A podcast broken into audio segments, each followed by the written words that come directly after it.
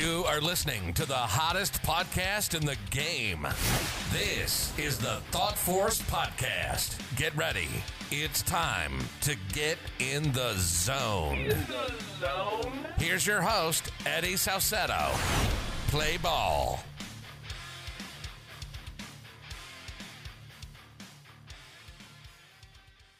What is going on, Thought Force Nation? This is Eddie Saucedo, and welcome into Thought Force Podcast episode number 30.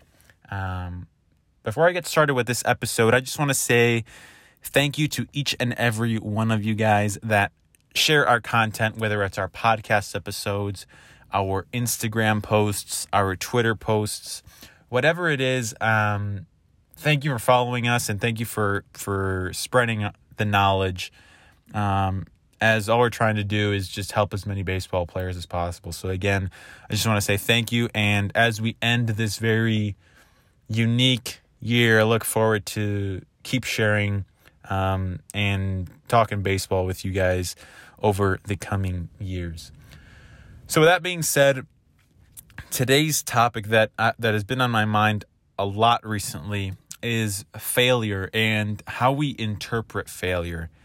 Um, you know, there's this cliche saying where it, it's it goes something like, "You never lose. You either win or you learn." And as cliche as that saying may sound, there are some very true principles that are in that saying that we can all apply to our lives. And although I'm sure a lot of you have heard that saying, it's difficult when you are faced with actual failure on the baseball field, whether you're not throwing it as hard as you'd like to, you're not hitting um, as well as you'd like to, whatever your goal is, and you're not there yet, it's very hard to look at the situation with you know what can i learn from this experience um, and that's what a lot of very very experienced baseball players are able to do is instead of looking at failure and just trying to run away from it as much as possible they look at the failure they're experiencing they observe it they know what's going wrong what they need to adjust to get to where they want to get to, and they trust the process of getting there.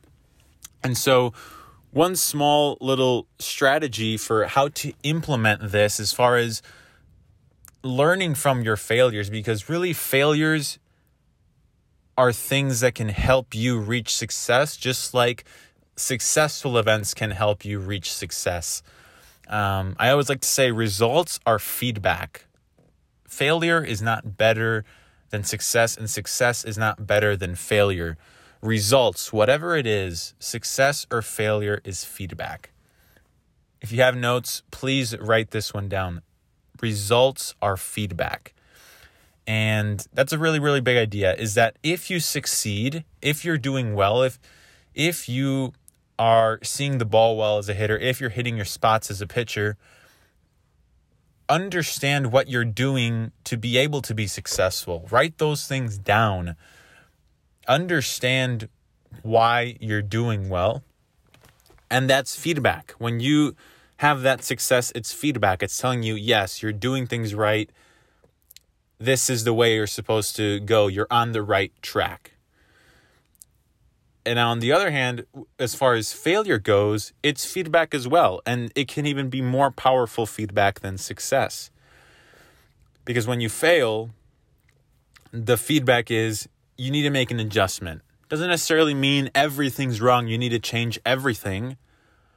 But things aren't lining up yet. They're still not synced up perfectly. There's something you need to adjust. And that can be very, very powerful feedback because then you can look at what you're struggling with and a possible solution for that problem. And if you see failure as something that you hate, that you never want to experience, it's going to be very, very difficult to look at failure as feedback and as a stepping stone to ultimately get to where you want to get to. So instead of looking at failure as this terrible thing that you never want to experience, look at it as feedback and as something that you actually welcome as it will help you get closer to where you ultimately want to get to.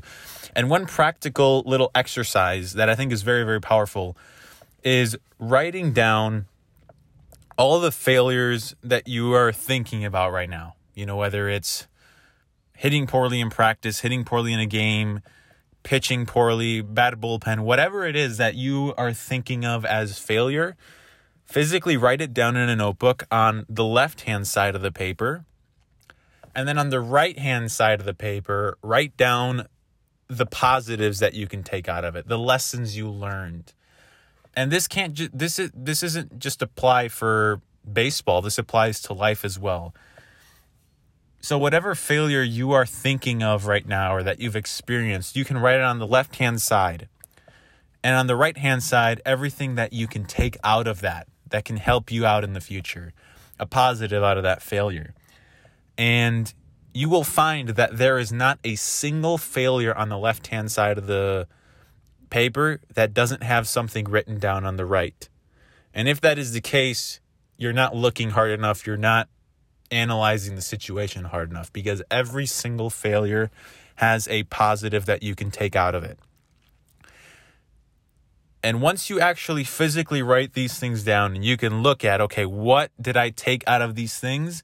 Those failures will not look as bad as you may have imagined them in your mind without actually writing them down and what you can take out of them. And once you do this and you do it repeatedly and repeatedly over and over and over, when you experience failure, all of a sudden you're okay with failure. You're not so afraid to experience it. It's not this horrifying thing that you dread. It's something that you're okay with experiencing. I'm not saying you should love failure as much as you should love success. I mean, we all want to succeed. We all don't want to fail, but we must learn to be okay with failing and using it to our advantage.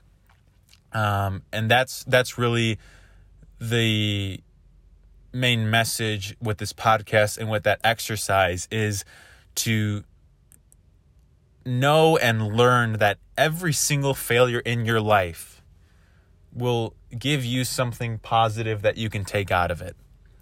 And that is really the power of both failure and success. They are both feedback. So instead of dreading and being horrified of failure, start doing this exercise and you'll find that you won't be so terrified of it anymore. It won't be this terrible thing that you never want to experience. And with that, on the field comes a liberated player, a player that plays free, that isn't afraid to make mistakes.